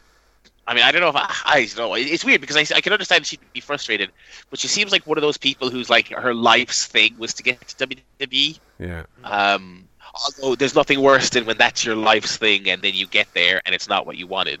Mm. Um, Well, Uh, we, I we had also um, John Moxley video, obviously. Yes, yes. couple So he, ago. he's officially released, and he put out a video with some very subtle allusions to the fact that he hated where he was and he was happy to break out. very subtle. Yeah, breaking out. yeah, real, real nuanced take there. Very uh, avant-garde. Um, but it is, it is just fascinating because I, the culmination of all these stories coming out at once, it, uh, kind of just putting two and two together in my whole, my own head. It, it really did strike me that, that Vince, he seemingly just doesn't like Luke Harper because you look at like, you look at the Ambrose situation and they played ball with him. They gave him a farewell. They gave him an on-screen farewell. I mean, he did some stupid shit. You know, they were doing the Nia Jax stuff, but he got to have his Shield farewell match and all this other stuff. They really, they put out that statement where they wished him well and all this other stuff. So it's like they play ball with him, I guess, because he's a he's been something of a top guy for a while, and and he he was obviously well liked. But then Harper, like Harper's like, I don't want to wrestle at Access for the rest of my life. I'm 40 years old, and Vince's like, tough shit. You're I'm I'm booking you on next year's Access right now. Um, you're wrestling Eric what's his face, the singing guy. Bugenhagen. Bugenhagen or whatever the fuck his name. is. You, you know what I mean? It's just like it's like everything in wrestling. I think it's it's your your personal dynamic with Vince seems to be the um the real deciding factor. Um, yeah, the Sasha thing is the most fascinating to me because it um uh there seems just no details out there. She's just not on TV. And depending on what you believe, she's either just grumpy and wants to come back and get a push, or she wants to leave, or she wants, you know what I mean? It's it's very, very unclear. Um, and I think I think she was I think if her grievances are around the, the women's championships, I think she's perfectly right. I think taking them off her and Bayley after four weeks was was stupid. Um, uh, not giving them a chance to properly build those titles up, putting them on the iconics who you then beat every week. Yeah, th- Um, those titles are immediately. used. They're they're they're immediately the raw tag titles. I mean they're they're on par with the men's, which is just a thing they throw around and, and who cares. Um, like the iconics, the, the whole iconic shtick of, of having a little funny meltdown when they lose. I mean, that's fine, but they don't have to be champions to do that. I don't understand the the need to put the belts on them and then continue beating them like comedy jobbers. Yeah. Yeah.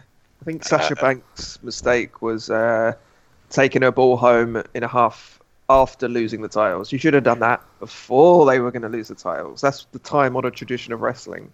Uh, if you're fed up Yeah. and don't want to do the job, say, "Well, I'm not dropping the fucking belt then." The old Jeff it's Go on. Jarrett like move. that. And then they Go put you in to the Hall of Fame AEW. later. See which? And then they put you in the Hall of Fame after you do that. Exactly. Long game. Should have gone to AEW and thrown them in some kind of recycling bin. um, yeah. So uh, that's yeah, that's the WWE talent situation. All very disgruntled, all very grumpy. Um, uh, and that also extends to management as well, as their all the graphs continue to go in the wrong direction. Uh, oh, yeah, share price down. share price down, re- record low ratings. I mean, I feel like the entire existence of this podcast they've kind of outdone themselves, but in the bad way, outdone themselves in the wrong direction in uh, in terms of ratings. Uh, yeah, lots of lots of uh, little problems here and there.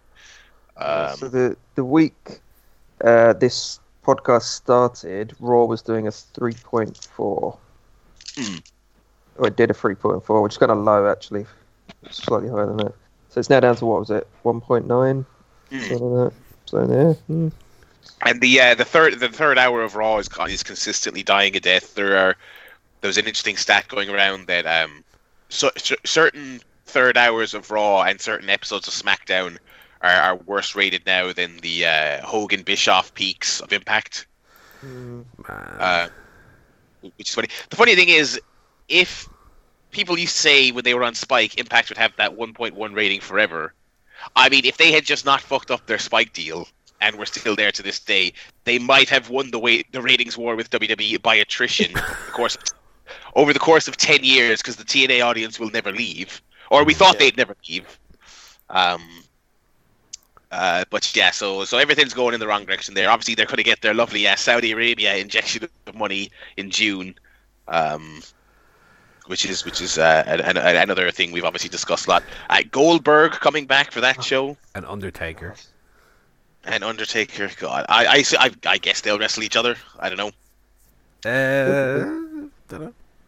I think they probably won't. They'll just have Goldberg, Undertaker, and Brock yeah. work separate matches and all win, and everyone will be happy. I They know. can't put two of the oldies in one match anymore. Surely. Well, I know, but that's I think that's what the king wants. You know, Oh, not is him, but- but his people. Yeah. You know, that, that was the story with those last two shows. Is that the, it, it was the the you know it was from the Saudi side that all these requests were coming in for these old people, and you know they should they got the the DX Brothers of Destruction match last time. You know, Oh, God, remember that? Oh. I didn't I didn't watch that second one. I probably I actually don't have a network sub at the moment because I'm kind of burned out on on WWE. yeah. Um, I don't think I'll be. I won't be. I won't be rushing to resub for this one. Um, uh, yeah, 'cause I'm- I, that's largely due to just being very tepid on everything else they're doing. It's not. It's not a particular like Saudi Arabia thing or anything. But um, uh, what else we got here on Brock, the news? Brock Lesnar retired from uh, UFC or well MMA, I guess. Did he? Yeah, Apparently. yeah, he did apparently. Failed another drugs test, probably. I was going to say, did he ever actually re-enter that pool, or Yeah, I he did. because he had to because he had to re-enter it and then serve a suspension time? Wasn't that correct? Yeah.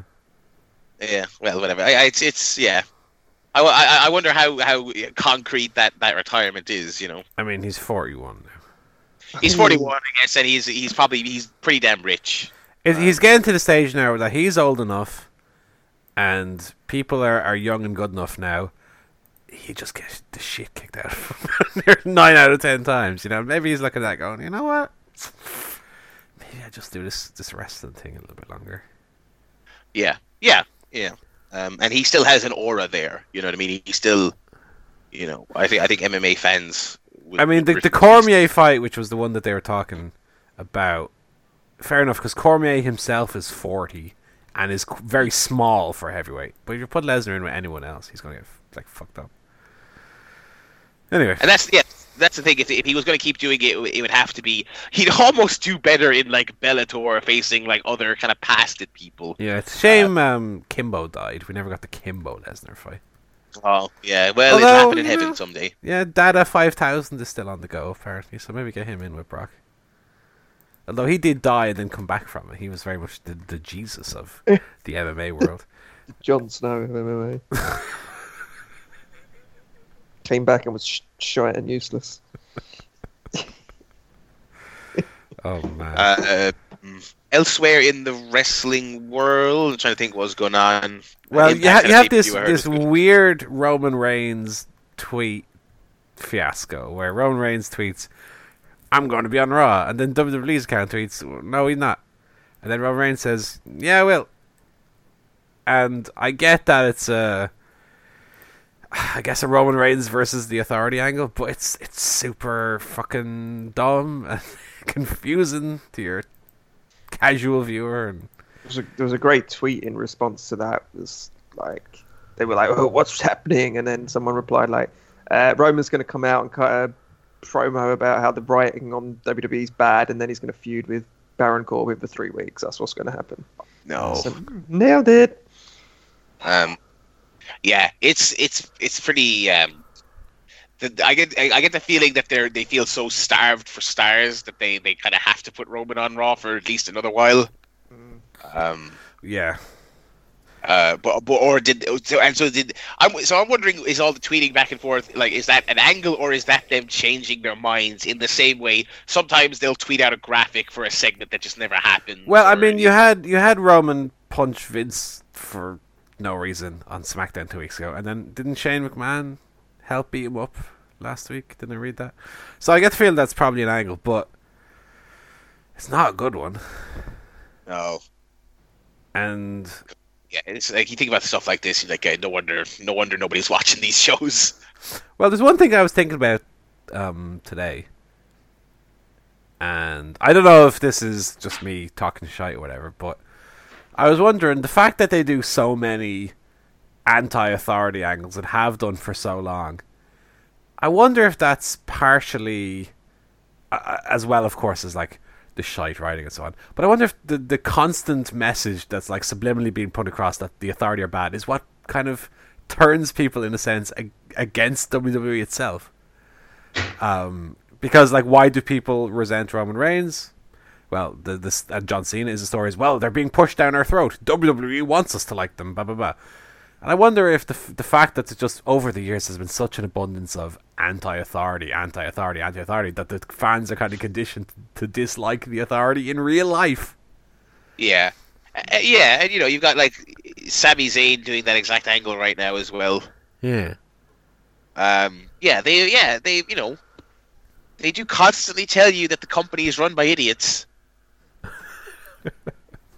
Um, I think I think there's a lot of very interesting. I think the, the the decrease in people watching is so intense that I think you kind of do have to look at it as it has to be more than just well the show is not that good. I mean, it has to be more than that. And I think you're right. I think there's a little bit of just you know, uh, people are conditioned to kind of hate the company in general. One one interesting thing I saw uh, some people kind of batting around. I know um, uh, Brandon Thurston, who does a lot of um, he hosts that WrestleNomics podcast show. They, they're very stats heavy, very you know uh, analytical. Uh, I don't think he's saying there was a direct correlation between it, but he did observe that there that there was a real downturn in interest and and and ratings uh, coinciding with the announcement of the Saudi Arabia deal. And it's like, you know, and also that was around the time, you know, they, they don't announce the network number anymore on the conference calls. Yeah. Um, if they've started gauging network success on hours of engagement and shit like that, which is not nearly as impressive as a stat because you don't pay your bills with hours of engagement.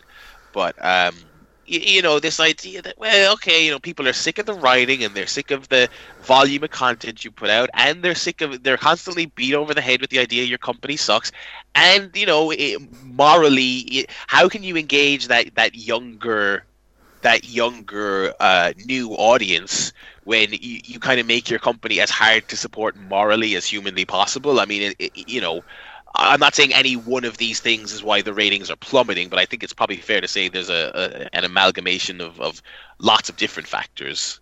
Yeah. Um, you know, I, I, I don't imagine I would ever can. I don't have a network sub now, but I don't think I would ever cancel it over the Saudi Arabia stuff. But in terms of getting a new subscriber, I could see why that would hurt. Yeah. Um, I mean, I think they they, they just kind of need to get a good streak going of goodwill. Um, because like a lot of their signings lately have been really good. Um, and they just kind of need to channel that into, you know, being a progressive company that people like. It's funny because yeah, because people like the the TV show inherently, the people who watch it, and yet there is there's always been this kind it's very strange this kind of anti WWE rhetoric among the fans of WWE it's very very odd I don't think I have that with any other like company that I have interest in or support where I'm like you know what? I really enjoy your product but fuck yous. Basically you know it's very very strange. Um but that's kind of where that's kind of the position they found themselves in. Um and I wonder if they had a little bit of goodwill that people would be more likely to, you know, to take what they're given, basically. But this isn't like you know a six month thing. They need they nearly need to start over from scratch and build it up. you know? And I wonder, I, I wonder what even a goodwill thing is. I mean, how do you? I don't know. I don't how do know. you turn?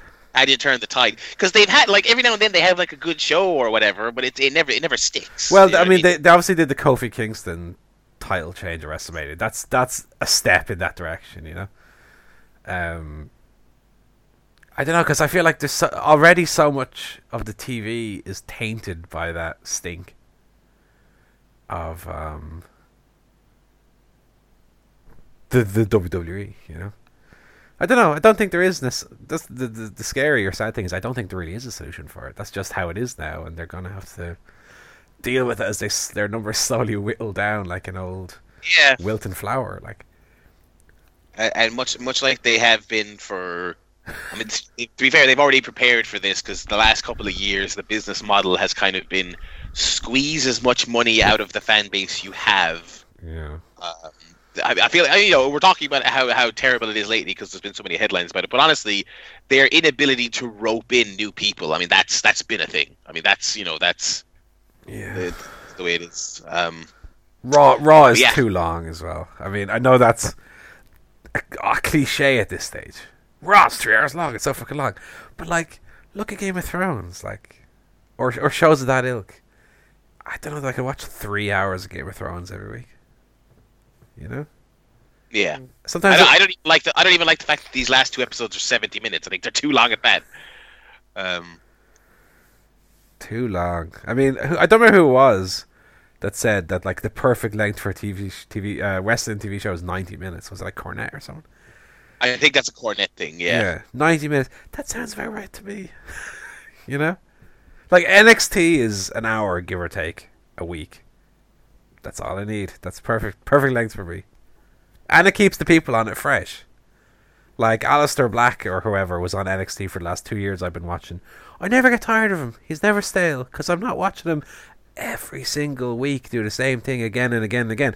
And that's why you know people get stale more quickly because you're so exposed to them. And that was the problem uh, that I had with WWE pre the brand extension again. Is that okay? Fair enough. Back in the day, SmackDown because WCW was around, SmackDown was a show that was still you know semi important to watch. Whereas from like 2008 to 2014 or whatever was just fucking shit. It was the, the the dregs. It was like main event where it was it was the people, not the important people, but the semi important people, and they would do no storylines on it. But now I'm rambling. I don't remember what the point I was making was. Um, yeah. So so that's the uh, that's the WWE uh, uh, news roundup currently. Um, uh, did you? I can't remember h- how much Mania weekend stuff did you watch, Paul? Did you watch anything? I watched Bloodsport, and I watched Takeover, and I watched WrestleMania. That was it. Okay, so you, you didn't watch the the Janela shows? No. Okay, uh, t- Joe did. So yeah, you, you probably won't have been as, as impressed then. But they announced for OTT in Belfast, Jordan Devlin versus Jake Atlas. Hmm. Um, which that's that's genuinely like a really that's a really impressive good guess. That he he was one of the breakout sort of mid card guys on, on a lot of shows, but specifically the the, the game changer shows. Uh, so I just wanted to make mention of that. That's a they're they're getting in kind of on the ground floor on that guy, which is good. I think they'll have a cracking match. Uh, as we're recording this, the uh, the Progress Super Strong Style finale is happening. Three day tournament final of Jordan Devlin versus David Starr, with the winner getting Walter. They're doing the OTT storyline. This is where have I seen that? Hmm. Hmm. Where have I seen that from? Hmm. Yeah. Hmm. Interesting. Interesting. Um. Yeah, that's very bizarre. Very, very on the nose. Wouldn't be the first time. Yeah, someone, someone messaged me when it when it seemed like that was going to be the directions. Like Progress never, never watched a, never saw another company story that they didn't like. Um. uh. They're, they've they've done that a couple times. But yeah, there you go. I mean, that's that's still a big. Uh, uh, a big moment for for Devlin certainly. Get, um, get Cabray on the phone, quick. get Cabray. I'm sure. I'm sure he's just. I'm sure he's. Get Jim Ross on the to call Cabray on his rotary Exactly. telephone. Uh, see here. I don't. I don't think we've had any actual WrestleRama announcements since we last did the show. There was a couple, obviously, last time we all were together. Uh, I'm trying to think any other kind of non WWE news going on currently. Um, AEW still kind of quiet on the AEW front. We're expecting a, a TV announcement this month. I think it, it's the the big rumor was that the uh, the Turner Company are doing their their upfronts later in May, like in the third week of May, where they'll announce their um, uh, upcoming projects, and there's talk that that will include AEW, but uh, whether that's whether there's there's any you know credence to that, we'll have to wait and see. Um, Do you think there are going to be any more announcements for WrestleRama, or is that war again, more or less? Oh, I think I think there's more. I think there's more, but I I, I think they're um, I was surprised to see them put out the video um, promo the other day with with no extra announcements from like a month ago. yeah I cause, yeah because when I got a little pop up because when they posted it, like Facebook ooh, and then it was just the same. Like, oh. It's like yeah, I, I think I think there's actually a good bit more. Um, I, I think I think because I, I don't I don't think any of the names they've announced they're not like they're not like killer names. You know well, what I mean? you know, Darby Allin, Bandito, or I'm excited. Yeah, yeah, they, yeah, they're good names, but uh, but I think uh, I think you know in their continued attempt to make those other shows matter more, I think the Belfast show will probably be a big newsworthy show. Hmm. Um, uh, in terms of like setting up matches because they have they have Devlin Starr and Walter there, who are Yeah. also all booked for WrestleRama, so they can shoot angles there. do a three way. Uh, ooh, If- uh, I was gonna say, yeah, they could do a three-way. They could. I, I'm sure it would be great. I don't know if I'd want to watch a- another Walter match where it's like, okay, we're you know we're one and one, so now we're gonna we, now let's really see who's the man. yeah. Uh, I don't know. There, there was such finality to that last one. I don't know if I want to. I want to see that, but um, Maybe a break then. Do you think you're Devlin against someone else for a month or two? Yeah, and and I, I would love that, but the, you know, I think that's where you, the venue issue becomes such a problem. Is it's so hard to kind of properly build people up, Yeah. um, uh, with such limited amounts of shows. Like I've seen, and likewise, I've seen a lot of people say they'd love to see a proper feud with Starr, and people, you know, I'd like to see Starr even be the champion. But again, not right away. You know, I think they should they should go separate directions and maybe con- converge at the end of the year. But it's it's so hard to do that. I mean, it, when you have when you only have X amount of shows a year, and it's getting more and more limited. But um, yeah, I think I think I think there's probably at least one other big announcement for for WrestleRama, um, uh, and hopefully not not just in terms of names, but matches. There's some real there's some some winners coming. yeah, we still don't have any Yeah, no actual matches, matches yet. yet. Um, so we'll see. Uh, yeah, I don't know if there's I don't know if there's any other kind of uh, uh, wrestling news outside of the WWE bubble. Um, you know, Impact had a pay per view. I heard it was good, but you know that Brian no- Cage no real- is back. Brian Cage, yeah, he. I have. I heard it was pretty bad, but he somehow powered through the match, but he was in a bad way. Hmm. Um, he won their world title, which is his first world championship, which he seemed pretty. Uh, Remember that Really time they, with- they picked J- Jay Bradley over him? yeah, what a what a journey for that guy. I mean, like, i i- and specifically, yeah, within the context of this company, he's kind of been through it all. But um, I don't watch Impact regularly, but every time I drop in, they were always doing a great job with him. Like in, in this recent run, they were Little tri- properly little picking trivia question. Do you remember what Jay Bradley's Irish theme name was in TNA? Aiden O'Shea. That is correct, Barry. You win. I don't know why I remember that. The you you win this week's quiz. Oh, dearie me. Um, yeah, I don't even know where he is these days.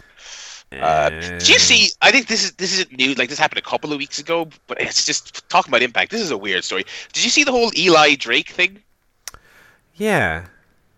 He he where he like he was booked against Tessa Blanchard in Impact, and he went on Twitter and was like, "Oh, fucking intergender garbage," and I was like, "Okay, well, yeah, that's what that's what that character would say." And it was like, no, he that he actually didn't want to do it, and he he didn't want to to wrestle her, and he was he was publicly being, "I don't want to do this because intergender is stupid," because that's his actual belief. So they fired him because of it.